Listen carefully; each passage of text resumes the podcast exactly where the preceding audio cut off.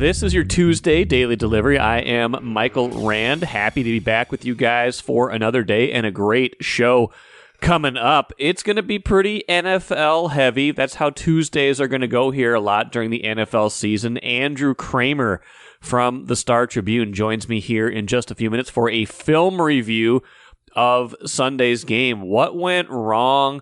On the offensive line in particular that didn't give the Vikings enough room to run in particular and had Kirk Cousins under duress on some key plays. It's a familiar refrain. Had chances to upgrade the offensive line in the offseason, decided to go with continuity, and I'm not sure that was the right decision. Um, and also the defense, which which which which was improved to a degree, but still gave up some points when it matters most. I put most of that loss on the offense, but still a look at the defense, some different things that Brian Flores did as opposed to Ed Donatell last year, and maybe where other teams might try to counter attack those things, having seen now what Flores will do with this defense. So Andrew and I will break that all down. Also, have some award winning Vikings poetry back for another season. And uh, we'll get to that after Andrew as well. Just a fun way to recap the uh, the 20 to 17 loss to the Buccaneers in a short week. Um, of course, they play Vikings play at Philadelphia in just two nights, so there'll be an Access Vikings podcast probably later today, spinning ahead to that. So football, football, football. Um, probably a good time to mention, too, that tomorrow's show will be Gopher football heavy. Randy Johnson expected to join me ahead of that game in North Carolina on Saturday.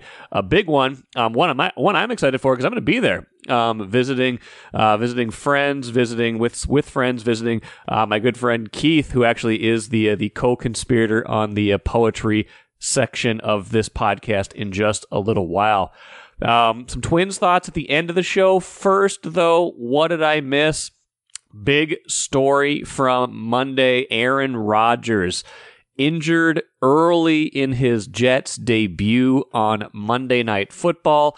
They called it an ankle injury initially, but then started to say no probably an Achilles injury. And if it's a bad Achilles injury, that is going to be very bad for Aaron Rodgers and the Jets. Could be bad enough that it keeps him out for the rest of the season and a guy who's 39 right now, almost 40, you're starting to talk about questions about whether that could have been his last snap of his career. But we're getting ahead of ourselves. We don't know the full diagnosis yet. There's a lot of Twitter diagnosis going on based on what happened to his left leg in that on that play early in the game. Now the Jets did manage to rally and win in overtime, not so much behind Zach Wilson, the uh, the former high draft pick who's now thrust back into into the spotlight. He did okay managing the game, but if if they have to turn it back over to him for the rest of the season, that is going to be an interesting proposition for them. Again, such an such an off-season story, the off-season drama of Aaron Rodgers. Will he stay in Green Bay? Will he get traded? The whole off-season of him in New York, going to all these events in New York, making himself kind of the face of the city, and then what I think it was the fourth play from scrimmage for the Jets in his much anticipated debut debut Monday Night Football he gets hurt, and we'll wait for the full diagnosis. But some cautionary tales in all of this, I would think. Um, and and one reason, perhaps, the Packers, uh, even if they don't uh, have any love for Aaron Rodgers anymore, Rodgers anymore, should be rooting for his speedy recovery. That being, they get a first round pick in 2024 if he plays 65% of the snaps this season. That seemed to be a slam dunk as long as he wasn't injured. Well, first game of the season he's injured, if he misses six or seven games, he's not going to play 65% of the snaps for the for the Jets this season. That pick would be a second round pick, still value, but not nearly as valuable as a potential first round pick would be for the uh, from the Jets. So that's a reason the Packers should be holding out hope that he is healthy. Um, another cautionary tale too is, you know, we we kind of we maybe have this misinterpretation of Rodgers of being not as durable. But he had played, aside from missing a game with COVID a couple years ago, I think he'd played I was looking this up earlier. He had played every game. He had made every start in eight of the past nine seasons for the Packers. The lone exception, of course, being 2017 when he was knocked to the ground by Anthony Barr against the Vikings and missed the last nine games of that year as the Vikings took control of the division race. So that piece of it was you know, pretty interesting that that he, you know, we have this idea that he's not durable. He was very durable, including the last five years with the Packers, making all the starts except for the the missed game with COVID. But like I said, he's almost forty. Those soft tissues, take take it from me or take it from Aaron Rodgers. Those soft tissues, as you get older, and I'm you know six seven years older than Aaron Rodgers, they do not rebound the way they used to. And this was a, this was a risk by the Jets.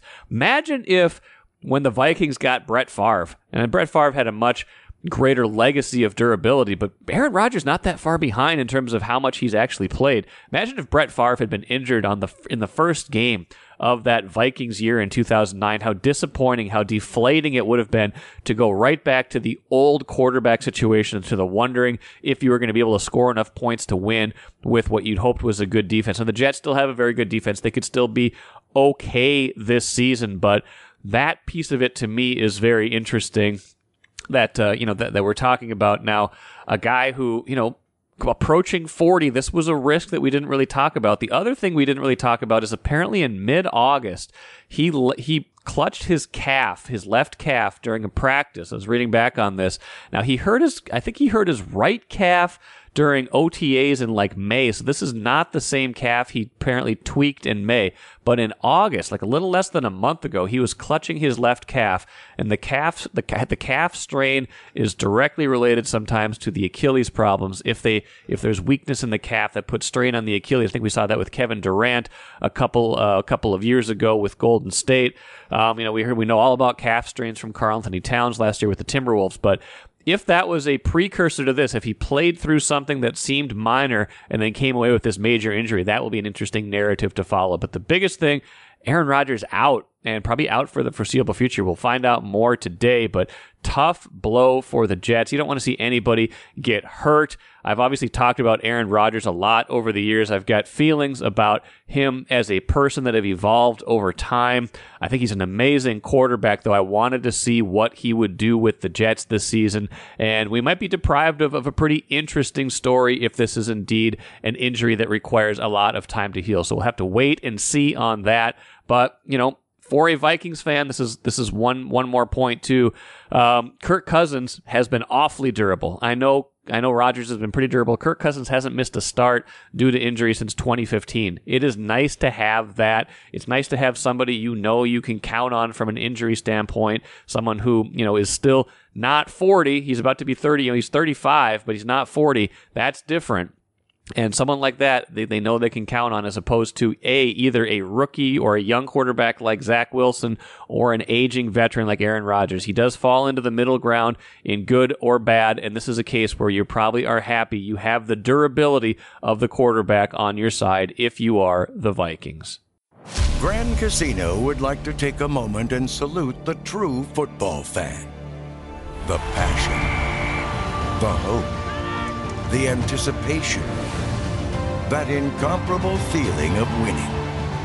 Grand Casino would also like to take a moment to remind you that you can find all that anticipation, thrill, and winning at Grand Casino. Grand Casino, let your story begin.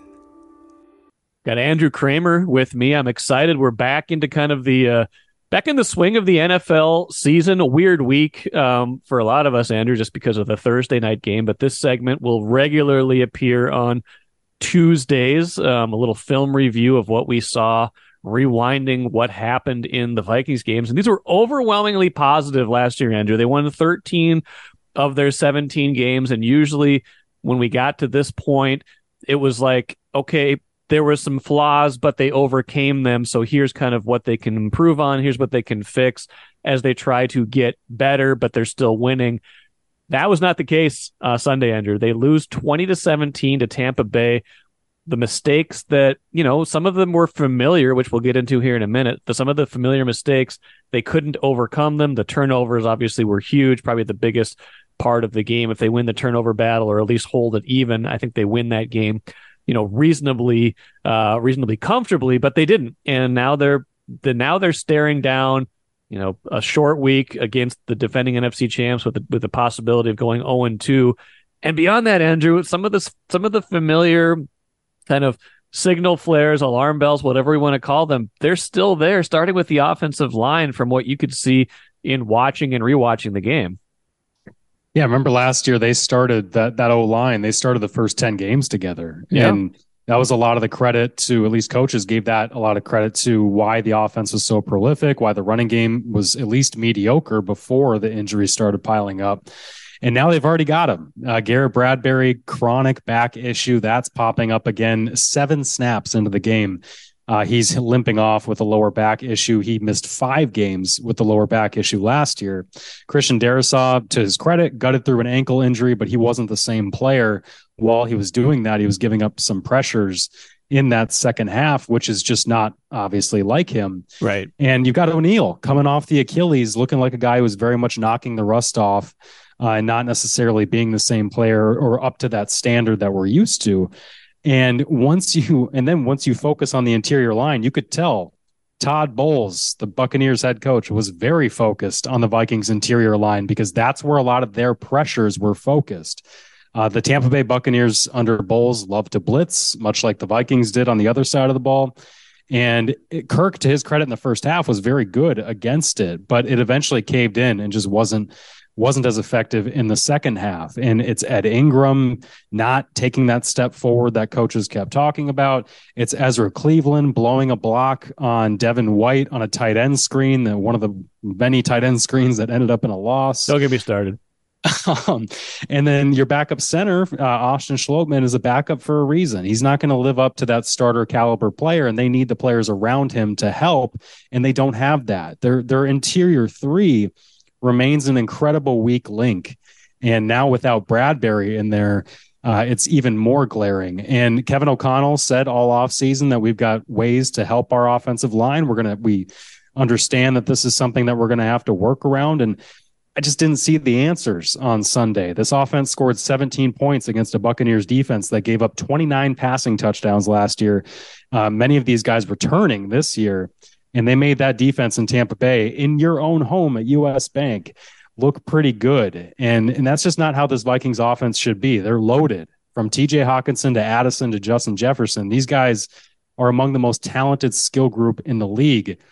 But when you can't control the line of scrimmage like they still can't, uh, this is what happens. And, and, and we we talk ad nauseum about the effects that that has on Kirk. And I'm sure it's in his head, whether he wants to admit it or not publicly, that you know, especially when you're hurting in the third, fourth quarter, that ball's going to come out quicker. You're going to miss open guys. And I think we saw some of that as well. That's it's the frustrating thing is that this was a this has been a deficiency for a while. The the interior of the line, at least, it feels like they've they've figured out tackle. Although, like you said, O'Neill looked a little bit rusty and coming off the Achilles, and Darrisaw was limited by that ankle, and we'll see how he is for this kind of short week turnaround against the Philadelphia Eagles, who, oh, by the way, will probably bring some pressure on uh, on Thursday night on their home field in prime time. Um, but the, the, the interior of the line, they paid some lip service to this offseason saying, you know, hey, these are guys that can still get better. We've got ways to help them. They didn't really change any personnel though. They they you know they brought in was a Dalton Risner for a look, the guard. They, they you know they kind of thought about different things, but ultimately stayed in the same place. And it looks already like more of the same. How is, you know, how, where do they go from there? I guess because, you know, if you look at it and say it's kind of more of the same in week one, you don't just say, well, everything they thought in the off season has to go out the window, but it's not a it's not a comforting thing to think that they haven't solved this problem. Well, and really, how they wanted to balance this offense out was yes. with the run with the running game, right? right? And, and it's really hard to do that when Alexander Mattison is not. He's a power back. He's somebody who will run over a safety when that one guy is left for him in the hole. But when you're getting hit by a defensive lineman two yards behind the line of scrimmage, this is the stuff we saw with Cook last year when the O line started getting banged up in November and December. The run game really disappeared at the end of last year. And it I think it's directly tied to the offensive line not being the same. Darrisaw missed time with a concussion. Uh, Bradbury missed time with that back injury. That's still an issue, even though he practiced all summer without it being an issue. Um, so their counterpunch to get pressure off of Kirk, not only pressure from him having to carry the team, but literal pass rush, was to hand the ball off. And they were not able to do that. There was an eight yard run to start the game, looked promising, and that was with Bradbury in the game. And then when Bradbury left after seven snaps, they they couldn't get any of that going. And then Darrisaw gets hurt, and the issues just kind of roll downhill. And so, to me, the most concerning part, if, if you're the Vikings, is okay. We wanted to take this next step as an offense. We bring in and re-sign Hockenson, and, and you again, you bring in Addison to then add even more to that passing game. Well, the issues are still up front, right in front of Kirk, in terms of they still can't run the ball. 11 carries for 34 yards for Alexander Mattison. Ty Chandler chips in three carries for zero yards. Their screen game didn't look like it was anywhere near uh, uh, acceptable. No. Um, Chandler did have one catch and run for 18 yards, and maybe there's something there on the perimeter that they can get going. But in general, I think O'Connell needs to find or deploy. He's probably got these answers in his playbook, whether he went to them or not. That they got to find ways to get that quick game going, get that pressure off. Because what they want to do is they want to run the ball and they want to set up play action. They want to try and do those deep shots with Jefferson and the post and the corners, the goes. They want to do those vertical routes off of Kirk running the bootlegs. This is still a Rams kind of centric based offense. That is the roots of where Kevin O'Connell is from and what he learned and what they've installed. Um, but too much of it's just gone back on, well, why would the Buccaneers or any defense uh, have to drop back into coverage if they know they can go five, six wide at the line of scrimmage, attack the edges, pin down those bootlegs, and really take away your passing game because they know if we put three or four guys in the middle of that defense, you're not going to run against us because you can't block. Yeah, and I thought Mattison did an okay job, like turning what could have been two yard losses into two yard gains. And I'm just like kind of looking at his whole game log. Like he had he had 11 carries.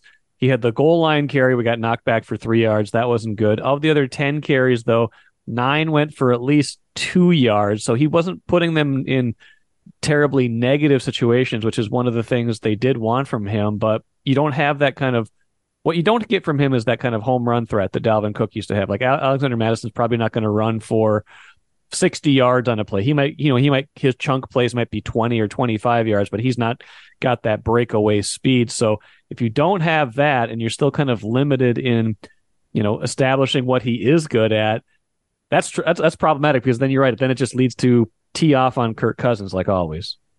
Yeah, and to Alex's credit, he's he's a very power again, very powerful back. You saw it on the swing pass for the touchdown. Yes. He powers through two Buccaneers defenders there that's where he's at his best when you can get him in space and have him run over smaller guys.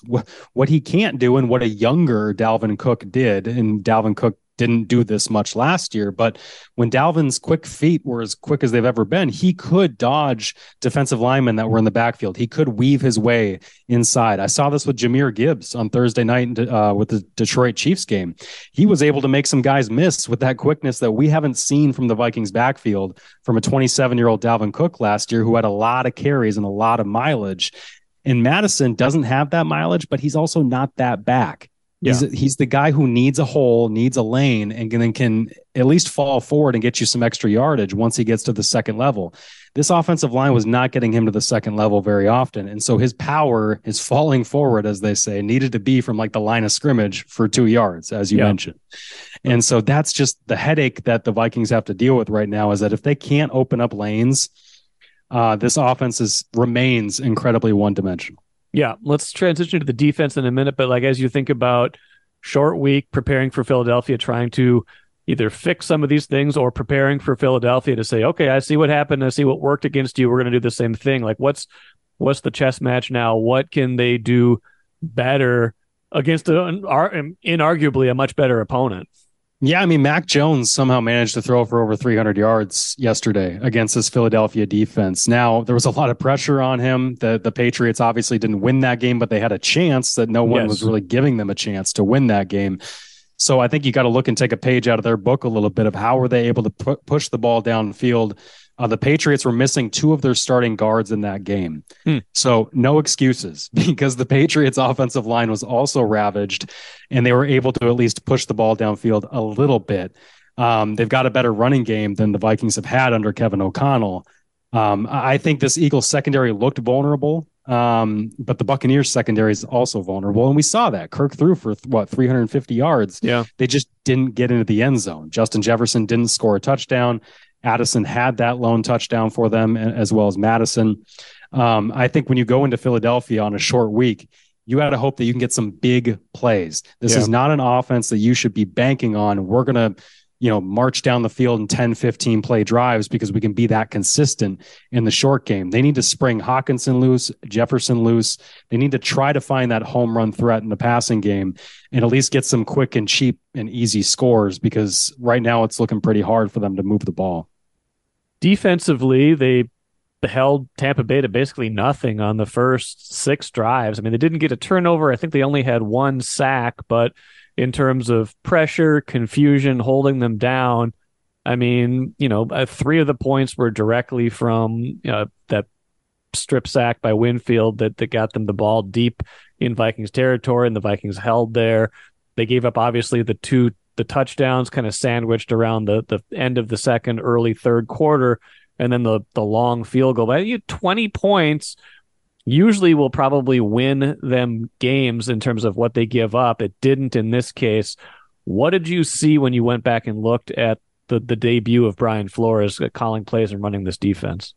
Yeah, the, the blitzing was as advertised. Um, I went back and double checked, and, and the Vikings blitzed on 21% of their plays under Ed Donatell last year, and and that number, according to ESPN, was forty seven percent. Huge, yeah.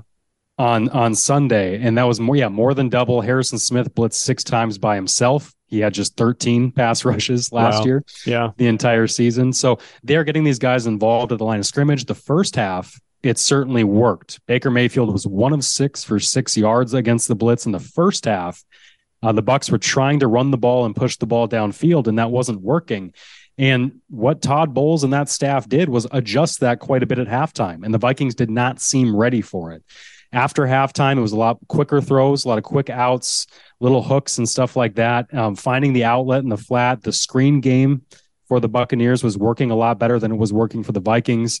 Um, they should have probably even had another touchdown to Evans on a kind of quick slant that he just dropped yep. when Akayleb Evans was playing really off coverage. And uh, what stood out to me was they could get the pressure in the first half when they had some time. When they didn't have the time in the second half, they still lined up everybody at the line of scrimmage.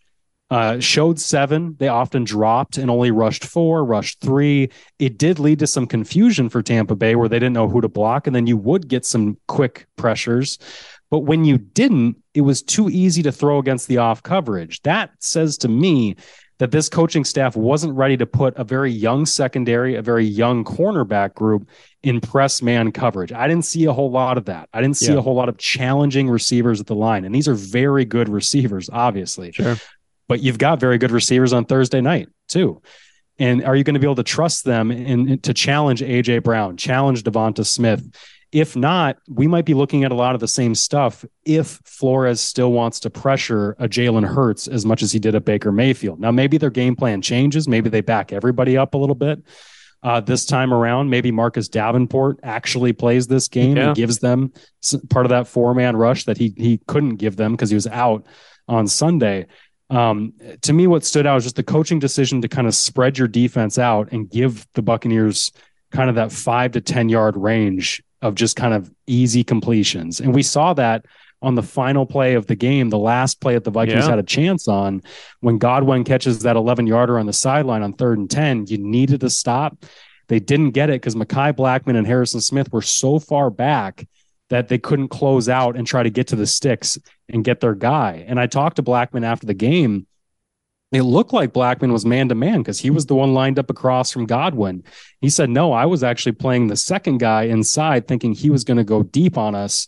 Uh, we were not expecting the number one receiver, meaning Godwin, to run that kind of a quick out route. So whether it caught the, the coordinator off guard, it certainly caught the players off guard.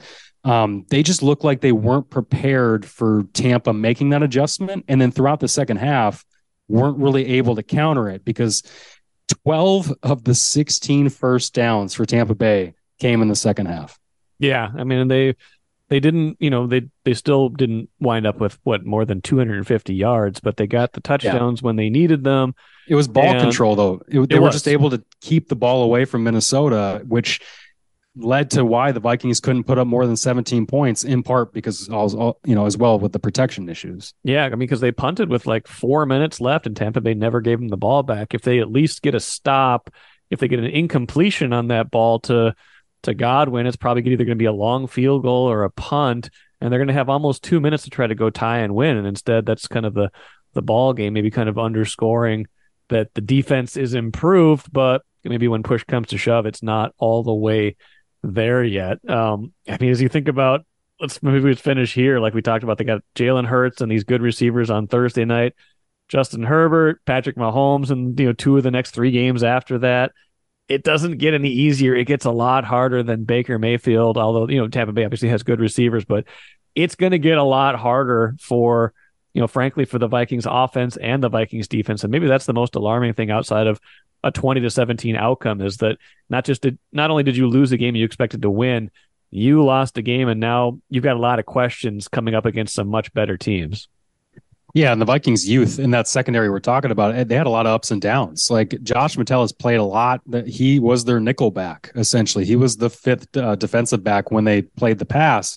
He had a great deflection on one pass, and then he gives up a 28 yard touchdown to Mike Evans on another.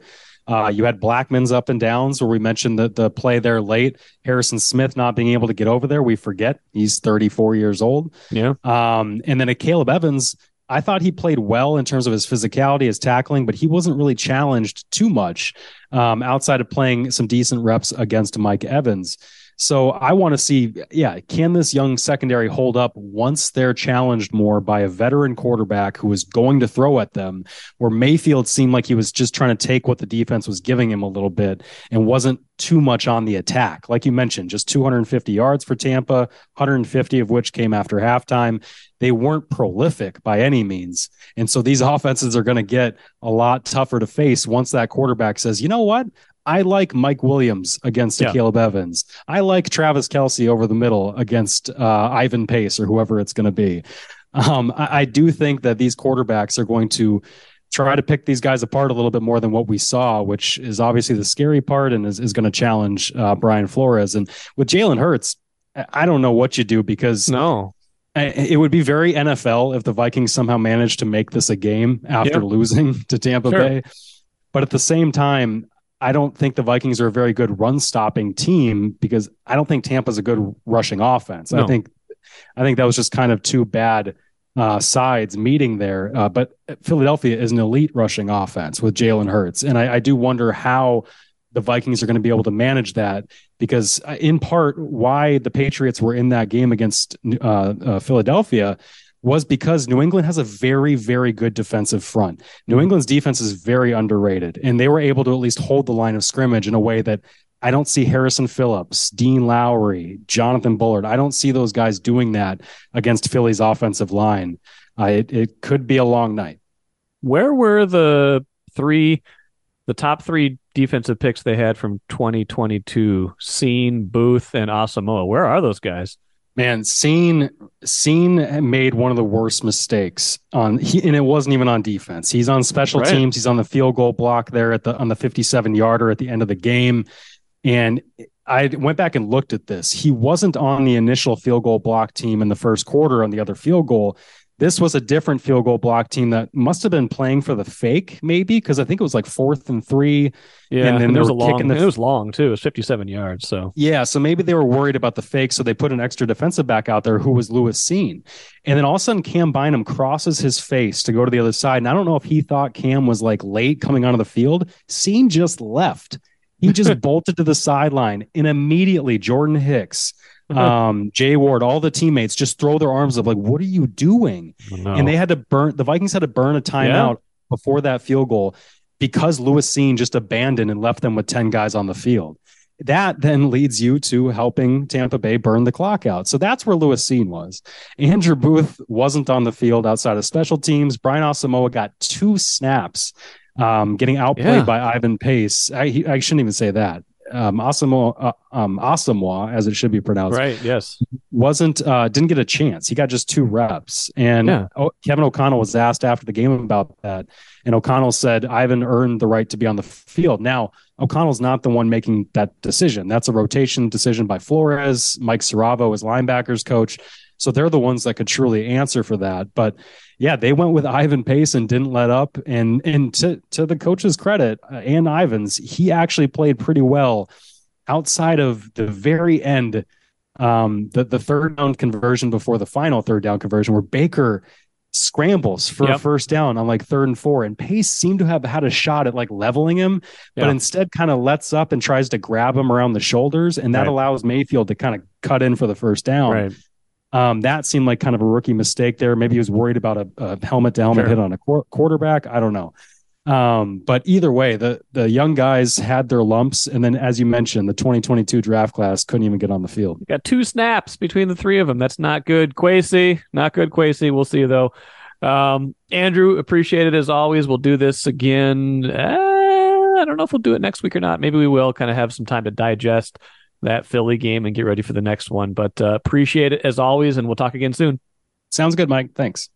Good stuff from Andrew. And I just think this is going to be a tough matchup against the Eagles. I mean, that's pretty obvious since that's the team that went to the Super Bowl last year. But this is a team that gives the Vikings a lot of looks that they probably will struggle with. They, you know, stopping the run against a good running team led by a running physical, um, you know, dual threat quarterback. The, you know, the Eagles have plenty of weapons on a wide receiver, and on the other side of the ball, they're going to really stress the Vikings up front, especially if Garrett Bradbury and Christian Darrisaw. It sounds like Bradbury is going to be out almost certainly. Darrisaw limited um, would be limited in practice. If those guys can't go, or if or if, if Darrisaw is uh, is not is not looking great, um, it's going to be a, it's going to be a long night. They're going to have to figure out ways to move the pocket to get, like Andrew said, some of those cheap, quick scores because I don't think they're going to be able to sustain drives against Philadelphia, but. The risk reward with that is you can get a lot of three and outs if you're going for a big play. So I'll be watching for that on Thursday and good stuff as usual from Andrew. Back for another season of one of the most talked about segments on Daily Delivery Vikings poetry with my good friend Keith Rashad. Vaikus, we call these. Um, the only way to properly express how we and you feel, uh, Keith, about these games is through uh, through the the artistic expression of poetry. That's absolutely right. Let me just tell you, and I am so, so excited to be back for the least popular segment on your podcast. You know, it's not the it's not the least popular. I framed it as one of the most talked about um, segments on this show. So let's. well, it, look, look, you, you, we've known each other for about 35 years now, right? yes, that's true. That's that's actually true. which which means that you know full well that I am in no way, shape, or form bothered by the fact that nobody actually- likes this segment. No, you actually enjoy it. You kind of relish in the any. You'll take any feedback, but especially the negative. It just drives you. It, it fuels your art. I think you and Well, Taylor. Swift, you and. Taylor Swift. You just the hater, the haters are just fueling your craft.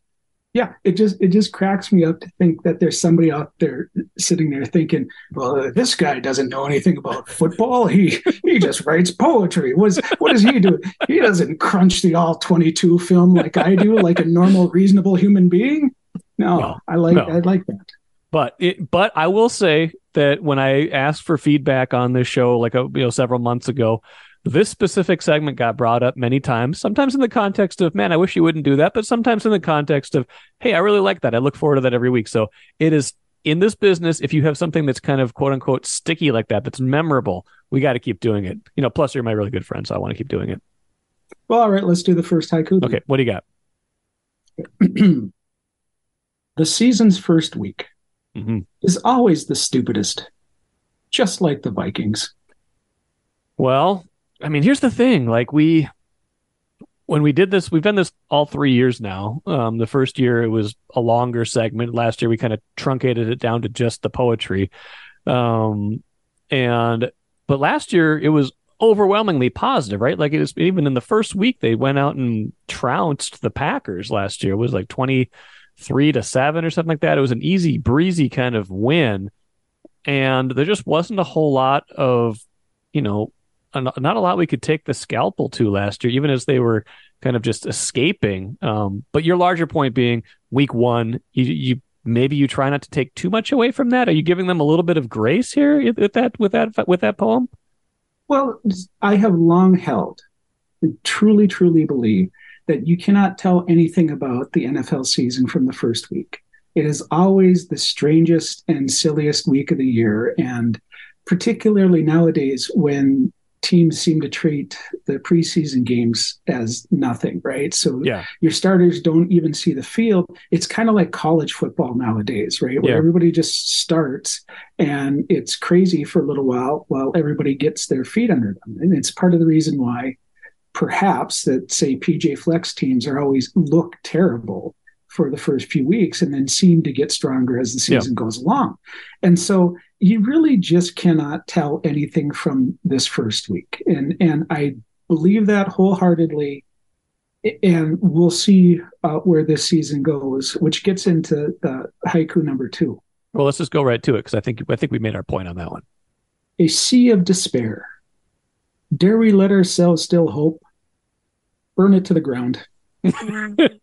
yeah i mean th- this is the this is the duality that i face all the time of reaction what's the proper level of reaction? Like you know and in in baseball or the nba like if you treat every game like it's fire and brimstone like you you're going to weigh yourself out. But the nfl like even if you shouldn't or even if you should take a step back and say all right it's just one game. If they don't do if they don't do the stupid turnovers, if they don't, if Ed Ingram doesn't accidentally knock the ball out of Kirk Cousins' hand, if you know if they don't have the interception at the end of the first half, they probably win that game. And if they even if they win it kind of ugly, um, versus hey, like you lose a game like this, it's going to be infinitely harder, I mean, infinitely demonstrably harder to make the playoffs because this was a win you were ima- this was a game you were imagining banking in the win column. I think Tampa Bay is not terrible, but they're definitely rebuilding. They were a bad division winner last year.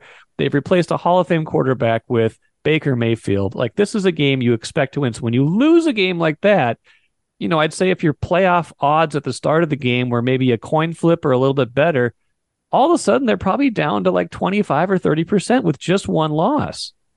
So last year we called it the season of whimsy, right? Yes. Because it was just silliness and Yes. crazy wins and all this Yes. fun, goofy stuff that you were talking about after the first Vaiku. Okay, eh, but you tell me this. Tell me this. What on this team from last year has been fixed? Name one thing. Name one single thing about the deficiencies from last year's team that has been fixed. They fixed one thing. I will give you the one thing. Okay. They changed their defensive coordinator. and to to what avail right i mean we're the defense was better in this game against Tampa Bay. I don't know what they're going to be for the course of the year, and I don't know if they have the personnel to be better. But the the looks the, the, they looked more competent on defense against, admittedly, a bad offensive team. But the personnel they have upgraded nowhere unless you think Jordan Addison is a significant upgrade over Adam Thielen, which you know at this stage of career he's at least a different kind of receiver. And they have T.J. Hockenson for the whole year, but the offensive line is completely the same. The defense has, you know, nobody that I. they have Danielle Hunter and a bunch of guys who are kind of spare parts. You're right; they have not upgraded. I don't think in any real area outside. I would argue of defensive coordinator. so burn it to the Burn it ground. to the ground. Yep. so Just- just- fire brian flores Yeah. bring back ed Donatell, Wow. demote uh, kevin o'connell to offensive Hmm. line coach Wow. right uh, trade kirk cousins Okay. right trade jordan addison Yeah. okay trade tj Right hawkins Yeah. cut cut What'd you- at what'd you least call him? six offensive What did you call him? tj Hockenson I thought you called him TJ Hawkins. Okay, go on. okay how dare you sir i've never messed up anybody's Go on. You're on a roll. this You're on a roll. Go on. You're on a roll. Okay. and you I am I am increasingly convinced of the the fact that um, Kwesi Adofo-Mensah is going to be really really good at his second job. Yeah. Right? I he's mean, working out the kinks on this one. He's making the mistakes. He's trying things out. He's getting his feet wet. And I think he's really going to learn from it and really be great at that second job. Well, Andrew and I talked about on the film review just a minute ago that their their top the top three picks they spent on defensive players last year, Lewis Cine, Andrew Booth Jr., and Brian Asamoah. Um, they played Asamoah? a combined Asamoah. That's that's how we're pronouncing it now. They played a combined two defensive snaps on Sunday, even though they were all uh, presumably healthy for the game. So that's not great. That's not maybe great drafting to this point, although they have a lot of really cool undrafted free agents. So we're happy for them. Yeah, really happy about that. Right? Okay. Going to be great at that second job. Yep. I have real faith in him. Go on. Like, like Q3, please. All right. Lots of turnovers. Blame for all except JJ. Truly offensive. Yeah, I mean that's the thing. Like, here's the thing: they played kind of at this level in a lot of games last year, and they still won. Um, the difference in this game was is probably boils down to the turnovers. They lose the turnover battle three nothing. You know, one of those turnovers is deep in their own territory, leads directly to points. Two of them are in Tampa Bay territory and take points off the board. Like if you if you hold serve or at least or even a minus one in turnovers, you probably win this game by like four or seven. And everyone's like, yeah, okay, the offense has got to get better. Yeah, this, yeah, that. But it's kind of like last year where it gets sugar coated and you're still winning. If one of your offensive linemen strip sacks your quarterback, yeah, that's bad. That's not what you want. Not the desired outcome. Team. No, not that, the, and that and Ed, and Ed Ingram is a problem. Speaking of the things that they didn't fix, they had every opportunity to say, you know what? Um, also, by the way, uh, second round pick from Kwesi's first draft. Uh, you have every opportunity to upgrade here, and you didn't. And so maybe year two of Ed Ingram is not this leap forward that they hoped. But yeah, you're right. Uh, we hadn't seen him do a strip sack yet, so that was something he added in the offseason, I guess. Yeah, that was something new. Something, so yeah, exactly. If you're looking you for upgrades, he's now strip sacking his own quarterback. And, and you know, getting back essentially to the earlier point that you were making yes the the one one upgrade they made was that defensive coordinator. And so yeah they perhaps they looked functional on defense or at least not they at least looked, they like at least looked year. interesting. They at least made it hard for tampa bay to know what they were doing. But then that clearly and obviously means that it was the offense that lost this game. It was. I agree. Yes it was. with the the turnovers and the the still just awful offensive line. And so we know where the blame lies really for this particular yep, game. We do. I agree. Burn it all down. What's your last one? It's embarrassing.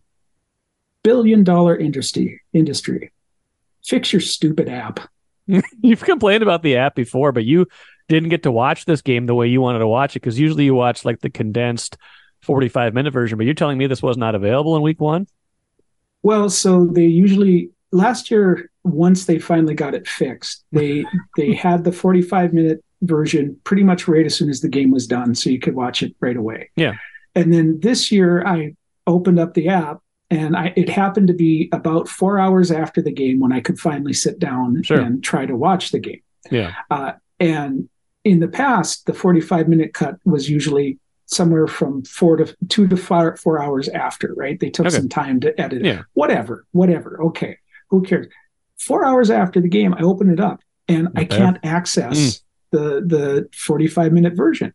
And so then I had my late night old man hockey game and I had even I, I had found out that they had lost, but I was still going to watch it anyway because I have that level of dedication to this, to this segment, podcast yeah. segment. Yeah, I believe I appreciate uh, that yeah, I was going to watch it anyway. And it's like close to midnight, and I still can't access mm. this thing that's supposed to be ready in two to four hours after the game. And I just hate, I hate that we have to tolerate the incompetence from this stupid billion dollar league because they happen to be football. Just drives me nuts. And I'm not going to go too much on a rant on this because last time you cut me off and you wouldn't let me speak truth to power. So I won't I won't go too crazy about this one. But it just drives me nuts. Just make your app work, you stupid league. Yeah, that would be frustrating. I mean, I not as frustrating as watching all three hours live as I did, but is it is it available yet? I hope they get this smoothed out for your sake. Now, well, I don't, I don't I, look, man. I don't know if it's available yet uh, because I and yeah. I'm not gonna know because yeah. I am not watching no more. Game. The segment's done. It's what's done is done. Now Thursday's game is on Amazon Prime Video um, for your for your pleasure. So I don't know how that's going to work for you in your app, but uh, I don't know how that's going to work for you. Well, like most people, I've got the stupid Amazon Prime, so I'll probably sit and watch that dumb game, even though it's well, you know what? The best part is probably be over at halftime, so I can get some sleep anyway. And then, and then burn it all down if they lose. You know, don't overreact to week one, but if they lose four days later, feel free to overreact. Hope you enjoyed that segment. And if you didn't, probably won't be a Vaiku this week because of the weird schedule of the week. And I'll be in North Carolina for a few days. That's a good programming note, too.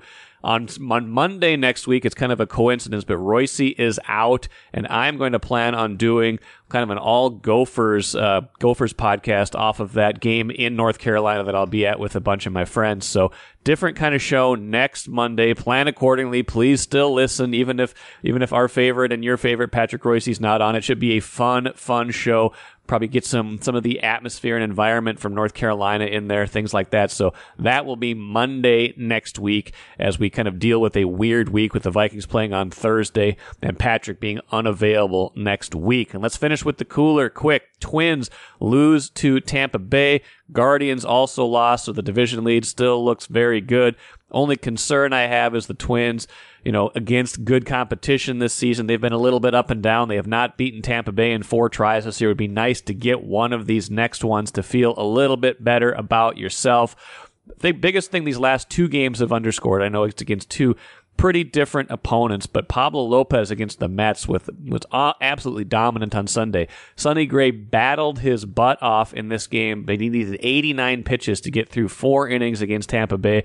Only gave up two runs, gave the Twins a chance. It was more the bullpen's fault in 7-4 loss than it was Sonny Gray. But this underscores to me the difference that Patrick and I talked about Monday between Sonny Gray and Pablo Lopez. Pablo Lopez looks like he can go seven or eight innings against anybody on any given night. Sonny Gray might give you six but he might give you four or five. That's a much better guy to have starting game two rather than game one. So I want Pablo Lopez, if I'm the Twins, as my game one starter, Sonny Gray as my game two starter, and then all hands on deck if there's a game three, a deciding game three in a playoff series in that first round. So that's my opinion on that. Hope you guys have a great rest of your Tuesday. Randy Johnson expected to join me on tomorrow's show for some Gopher football talk, setting up that North Carolina game, looking back on that Eastern Michigan game. Until then, I'm Michael Rand. We'll talk to you later.